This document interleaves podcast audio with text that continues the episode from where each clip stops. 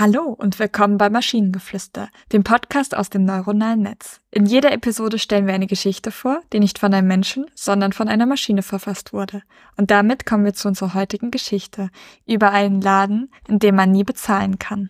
Es war ein sonniger Nachmittag, als ich durch die Straßen spazierte und von weitem einen kleinen Laden bemerkte, den ich vorher noch nie gesehen hatte. Neugierig trat ich durch die Tür und sah mich um.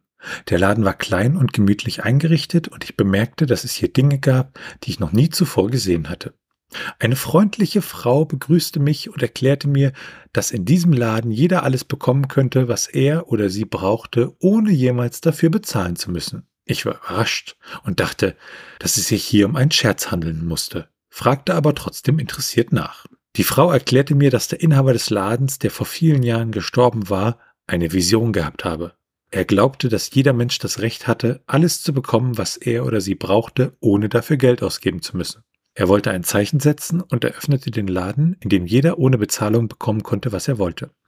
Ich war beeindruckt von der Geschichte und beschloss es auszuprobieren. Ich wanderte durch die Reihen und schnappte mir alles, was ich brauchte. Ich nahm ein paar, ich nahm ein neues Paar Schuhe mit und ein neues Outfit. Alles ohne Bezahlung. In diesem Laden herrschte eine besondere Stimmung. Die Menschen in diesem Laden waren glücklich und freundlich zueinander. Es war wie eine kleine Gemeinschaft, die zusammenkam, um ihre Bedürfnisse zu erfüllen. Ich kam immer wieder in den Laden und nahm alles, was ich brauchte, ohne jemals bezahlen zu müssen. Ich lernte Menschen kennen, die ich normalerweise nicht kennen würde, und fand Freunde in diesem Laden, die ich nie wieder verlassen wollte. Eines Tages beschloss ich etwas zurückzugeben und half beim Reinigen des Ladens und beim Sortieren der Ware. Bemerkte, dass die Menschen, die hier arbeiteten, alle glücklich und zufrieden waren und dass sie Freude daran hatten, anderen zu helfen, ohne dafür etwas zu verlangen. Ich erkannte, dass dieser Laden mehr als nur ein Ort war, an dem ich alles umsonst bekam. Es war ein Ort der Großzügigkeit, der Freundschaft und der Liebe.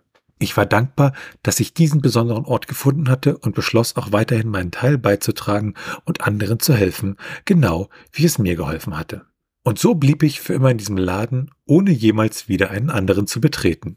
Es war ein Ort, an dem man nicht nur alles bekommen konnte, was man brauchte, sondern wo man auch lernte, dass es mehr im Leben gibt als nur Geld. Wie finanziert sich dieser Laden? Das habe ich mich Großteil der Geschichte auch gefragt, aber am Ende ging es mir dann doch sehr insektenhafte und, und seltsame, weil dann der Satz kam und so blieb ich für immer in diesem Laden, ohne jemals wieder einen anderen zu betreten. Bin mir nicht sicher, ob er diesen Laden jemals wieder verlassen hat. Ja, es, es klingt schon tatsächlich sehr nach, ich betrete einmal diesen Laden, bleibe für immer da und überschreibe alle meine Besitztümer äh, dem Sektenführer. Überleg mal, dadurch, dass er jetzt so glücklich ist, dass er niemals einen anderen Laden betritt, kriegt der Laden ja auch alles zurück, was er aus diesem Laden genommen hat. Also ich glaube, wir kommen deinem Geschäftsmodell nah. Ja. Obwohl nicht ganz. Also wenn ich ein, ein Produkt nehme, es gibt ja einfach Konsumgüter, also Dinge, die ich esse, die kann nicht, also die können nicht nochmal verwertet werden. Also das ist halt einfach. Also und es gibt halt Dinge, die du halt brauchst, also die du brauchst und also Anziehsachen. Und ja, die könnte man theoretisch, wenn man die nicht mehr haben will, wieder zurücktun, aber die sind dann nicht immer noch in der Qualität, um das nochmal weiter, ich wollte gerade sagen, zu verkaufen, aber ja. Ja, ist schwierig. Es ist ein bisschen schwierig, aber also ist so ein bisschen Second-Hand-Shop, aber krasser. Und wenn ihr Ideen oder Stichwörter habt für eine Geschichte aus der Maschine, zum Beispiel über den Taylor Swift Podcast, dann schreibt uns eure Ideen per E-Mail an info.tnsh.net oder über das Kontaktformular auf der Webseite. Bis zur nächsten Episode von Maschinengeflüster. Tschüssi. Bye bye.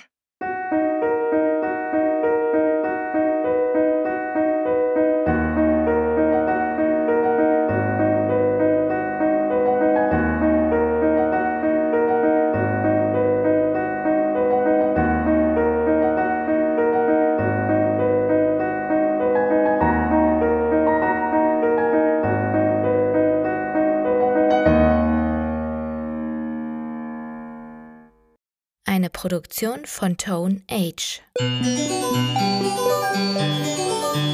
T1H.net